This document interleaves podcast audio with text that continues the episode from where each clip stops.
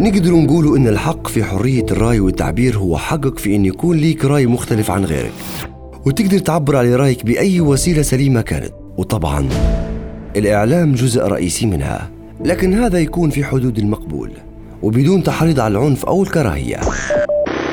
ولأن حرية التعبير هي جوهر الحريات العامة لكل البشر. واللي أكدتها جميع الاتفاقيات الدولية. ولهذا السبب ضروري من احترام حرية التعبير واستقلالية وسائل الإعلام في ليبيا. المبادرة الوطنية لإعلان وثيقة احترام حرية التعبير واستقلالية وسائل الإعلام هي قائمة لدعوة كافة المرشحين للانتخابات الوطنية القادمة بالتعهد وإقرار احترامهم لحرية الصحافة من خلال سن قوانين جديدة لتنظيم الإعلام. تابعوا المزيد عبر حساباتنا على مواقع التواصل الاجتماعي. المركز الليبي لحرية الصحافة.